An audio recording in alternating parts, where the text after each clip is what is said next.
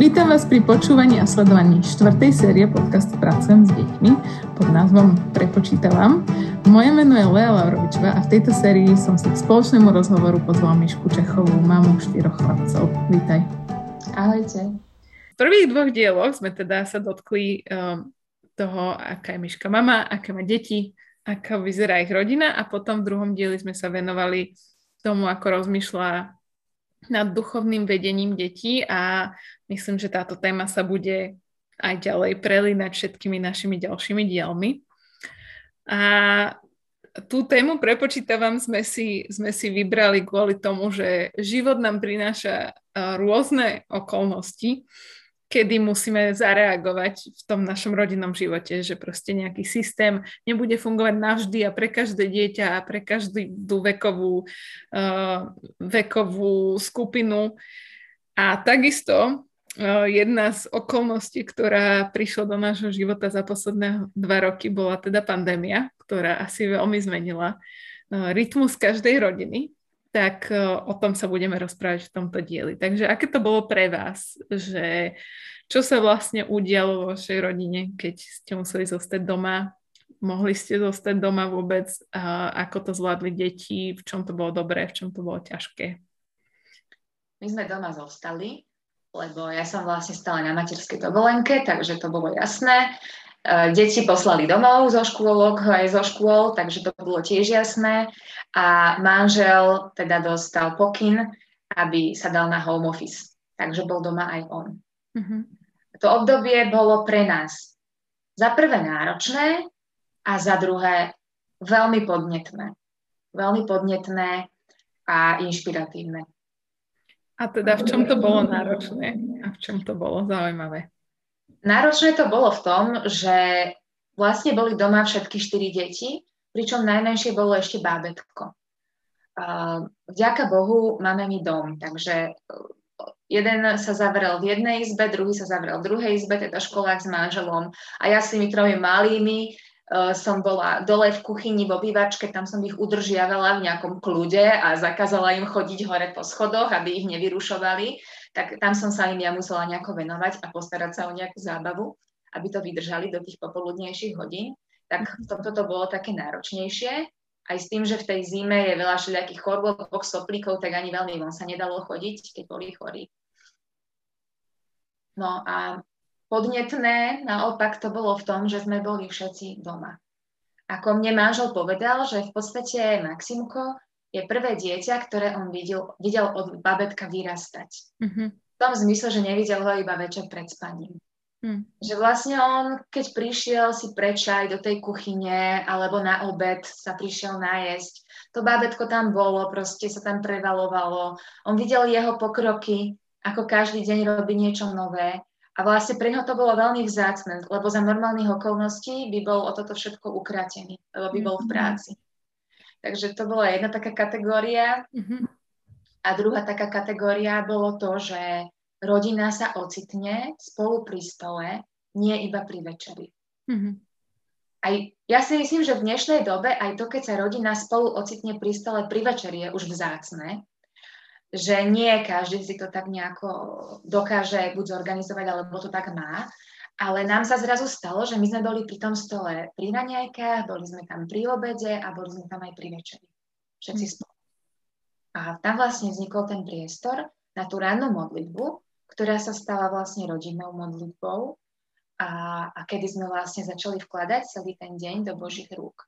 A zrazu to bola modlitba, pri ktorej bol prítomný aj môj manžel, občas aj on nejakú dve, tri slova pridal, hej, a boli tam prítomné deti, všetky teda, pokiaľ, pokiaľ bolo diálkové vzdelávanie. A to ja osobne považujem za veľmi zácný čas. Uh-huh. A ako máš pocit, že to teda um, deti ovplyvnilo to, že um, boli tak veľa s tebou, ale aj s tvojim manželom, s obidvoma rodičmi, spolu navzájom a že bol takýto priestor byť spolu intenzívnejšie a aj spolu stráviť čas pri tejto modlitbe alebo pri tom čítaní Biblie, že aký vidíš, že to malo dopad na nich? To, že sme boli spolu veľa času, aj oni medzi sebou, tak to má vždy pozitívny vplyv na tie súrodenecké vzťahy. Lebo vzťahy vždy potrebujú čas. A tie deti zrazu na to ten čas mali. Vlastne boli spolu celé dni. Takže oni sa učili spolu komunikovať, riešiť konflikty. Proste všetky tieto veci. A ako to som ja vnímala tak z diálky, ako veľmi prínosné, že tie deti sú spolu. Že tí súrodenci majú kedy spolu žiť, fungovať, učiť sa a prehlbovať si tie vzťahy. Takže to je taká ako jedna kategória. A druhá kategória uh, je ten duchovný život. A to boli tie ranné kávičky moje, ktoré dovtedy boli také, že iba ja a bábetko. A, a vlastne vtedy som mala doma ešte jedného, toho treťorodeného. A a zrazu sme, som mala tri malé deti pri tej kávičke a nebola to už len moja kávička a moje zamyslenie a moje stíšenie, ale bolo to aj stíšenie pre deti.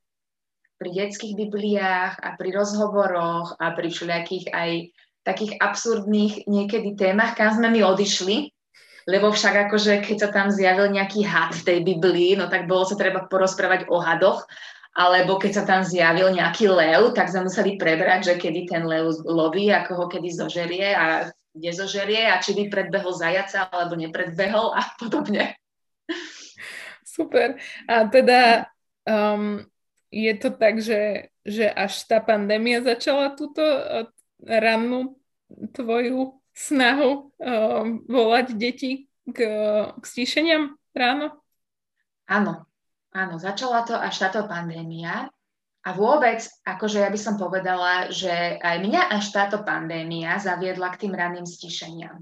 Mm-hmm. Lebo ja som si zvykla čítať Bibliu večer pred spaním, už od mladosti. A potom sa modliť. A už veľmi dlho tento systém mi absolútne nevyhovoval. Lebo proste človek, keď unavený si sadne večer do postele po celom dni, začne si čítať, no tak už ako po tretej vete neviem, čo čítam E, pri modlitbe zaspím pri prvých troch slovách a ja som už veľmi dlho vnímala, že tento stav je neudržateľný a že musím to nejako zmeniť, no. Ale tak my ľudia sme ľudia, nám to niekedy veľmi drho trvá, kým sa mi dáme nahovoriť na nejaký lepší systém. Akože ja som odolávala celé mesiace. Naozaj to bolo tak.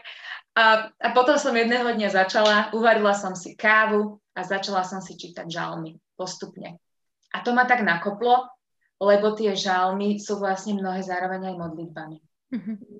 Takže vlastne to tak začalo prehlbovať aj môj vzťah s Bohom a z toho potom vyplynuli aj tie stíšenia pre deti a celé také reštartovanie toho duchovného života v rodine. Mm. To, to inak by ma veľmi zaujímalo, že pre koľko ľudí to tak bolo, že vlastne ten mm. priestor o, pán Boh využil na to, že tých ľudí zavolal k sebe naspäť a že proste si tak človek všimol, že takto by som mohol využiť ten čas. Dúfam, že, že to tak bolo pre ľudí, že um, už, už človek nema, nemal žiadnu výhovorku. Proste, že nemal ten uponáhlaný deň a neviem čo, nemal kam ísť. tak. Alebo vieš, takto akože z tvojho pohľadu nemal výhovorku a možno z pohľadu iných, aj z môjho, Zase už toho bolo tak strašne veľa, celý deň máš ten plný dom, že vlastne už človek nemohol ďalej unikať pred tým Bohom, lebo už sa nevedel bez neho proste nejako zaobísť. Hmm. Už potreboval proste byť na ňo napojený a spojený a potreboval čerpať silu a múdrosť a pokoj a vedenie a všetko a, a, a už akože už, už bol človek dotlačený do tej situácie, že už nemohol ďalej sám. Proste už pochopil, že takto to ďalej nejde. A máš pocit, že, eh, že toto ti to začalo prinášať, že, uh, že ťa to začalo takto budovať a, a že si mala teda príležitosť tak spočinúť um, v tom, tej Božej prítomnosti? Áno, áno, mám ten pocit a dokonca niekedy mám taký pocit, že viac si akoby oddychnem v Božej prítomnosti, hoď niekedy teda nie som sama pri tom, hej, lebo furt sa tam niekto mrví, ako keď si pospím. Mm-hmm. Že ten spánok, áno, je ako pre telo je dôležitý, ale že tak na tú psychiku, na to, aby človek zostal taký pokojný a dobre naladený a aby mal takú mentálnu kapacitu na tie všetky veci, tak uh, na to je najlepší oddych Božej prítomnosti. To je super a k tomu sa ešte vrátime teda uh, v poslednom dieli určite, um, lebo mám pocit, že toto sme trošku zanedbávali pri tých našich rozhovoroch s maminkami, že hovoríme veľmi o tej starostlivosti o deti, ako viesť ich a veľa ľudí potom zabudne na seba a na svoj vlastný vzťah s Pánom Bohom. Takže preto sme sa teraz rozhodli, že celý jeden diel tomu budeme venovať. Takže toto bol taký trailer, že počujete aj ostatné diely. A kedy si si tak všimla, že, um, že môžeš do toho svojho osobného času pozývať aj deti, že napadlo ti to hneď, alebo že ako sa to stalo? Ja už si to ani vlastne presne nepamätám, hej, lebo už, už sa to dlho deje, ale asi tak nejako prirodzene to vyplynulo z toho, že tie deti tam proste boli a možno to bolo z takých vypočítavých dôvodov, ináč teraz ma napadlo, že ja som chcela mať aj ten svoj kľud, tak som im tam proste pohodila tie Biblie, však nech si listujú a nech sú tam chvíľu ticho a ja si zatiaľ ako prečítam. No a tým pádom potom automaticky začala som čítať aj ja im, lebo vždy si vybrali nejaký príbeh a sme si potom spolu prečítali, porozprávali sa o ňom. Super. a ako teda um, teraz, keď už sme sa, akože bolo to na viac fáz, ale teda uh, ako ste potom zvládli prechod do takého, naspäť do takého normálnejšieho života. Viem, že vy ste teraz síce stravili zase 3 mesiace doma, uh, nie, nie úplne z pandemických dôvodov, ale iných, aj iné choroby existujú. Um, ale teda, že ako, ako vnímaš teraz po tých dvoch rokoch, že do akého normálu ste sa vlastne vrátili alebo sa vraciate? Tak, tak normálne ako v rámci rodinného života. Sme sa do toho normálneho života, vždy keď prišlo to leto, nie, najskôr, vrátili mm-hmm. tak normálne, hej, že bez problémov sme prepli do iného režimu. A čo sa týka toho duchovného života a vedenia detí, tak ten návrat vždy znamenal proste prestávku. Mm-hmm zrazu sme sa nevedeli usporiadať, preusporiadať na novo. Hej, že čo teraz? Zrazu ranné kávy nefungujú, respektíve fungujú len ja a najmenší a teraz tí škôlkári proste oni, kam to zaradí teraz v tom dni? Proste som nevedela, som tápala niekoľko týždňov, že, že čo, čo, čo teda robiť a kam to dať. Mm-hmm. Ale tak ono vlastne, nie je to na nás, aby my sme to vymysleli, však áno. Takže um, keď nastane takáto chvíľa, že nastane nejaké vákum, tak je dobré aj teda modliť sa, takže ja som sa modlila, nech proste Pán Boh nám ukáže nejaký taký dobrý čas, kedy by sme mohli za s tými deťmi nejako byť pri tom jeho slove a sa stíšiť, tak potom počase sme začali si večer pred spaním čítať mm-hmm. Bibliu. A s tým, že my si pred spaním čítavame a oni proste sú zvyknutí aj na iné knižky, takže niekedy si vybrali Bibliu a niekedy sa stalo, že proste tú Bibliu nechceli, vybrali si inú knižku. A ja som to mhm. nehrotila, lebo nechcem robiť niečo na silu s tými deťmi, ako keď si vyberú takú knižku, je to v poriadku, je to normálne. Keď si vyberú Bibliu, tiež je to normálne, však súčasť života. Že vnímam to tak, že nemusíme urputne každodenne proste si urobiť fajku že skôr je to o tom takom bežnom živote, aby tie deti vnímali, že tie hodnoty tam stále sú, že sa modlíme, že sa obraciame na toho Pána Boha. Každý večer im dávam požehnanie, no tak to, to im dávam, to, ako to sme nestratili ani príchodom do normálu.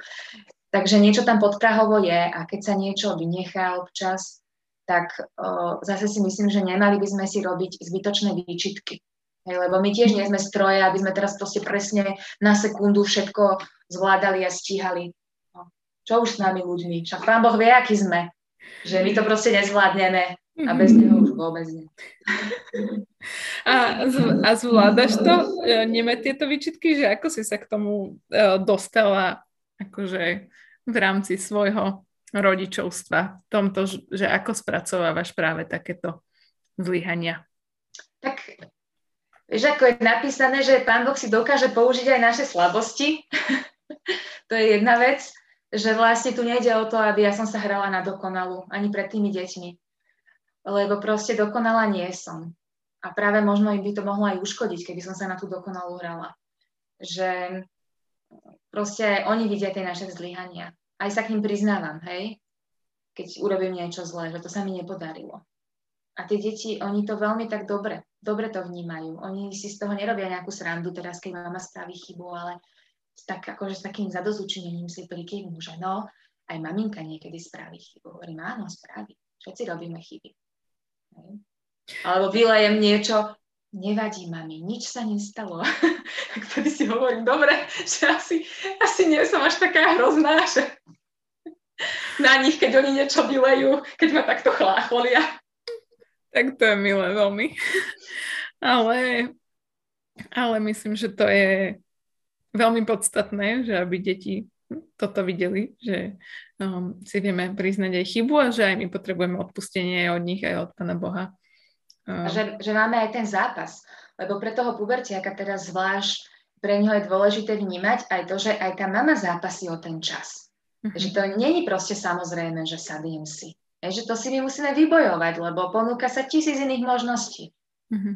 A keď to dieťa vníma, že ja zápasím a že proste niekedy aj nevyhrám, tak môže to byť pre neho také povzbudenie, že nie je on nejaký divný, keď mu to tiež nejde, že má tam dve knižky položené a mal by si čítať z tej Biblie, ale teraz zrovna viac ho tam ten príbeh v tej druhej zaujal, že, že aj my máme také zápasy, aj my dospeláci. Mm-hmm. No tak som, ja som stále zvedavá presne na to, že ako sa budeme pozerať uh, späť na tieto dva roky. Úprimne dúfam, že teda naozaj to budú len dva roky a stačilo.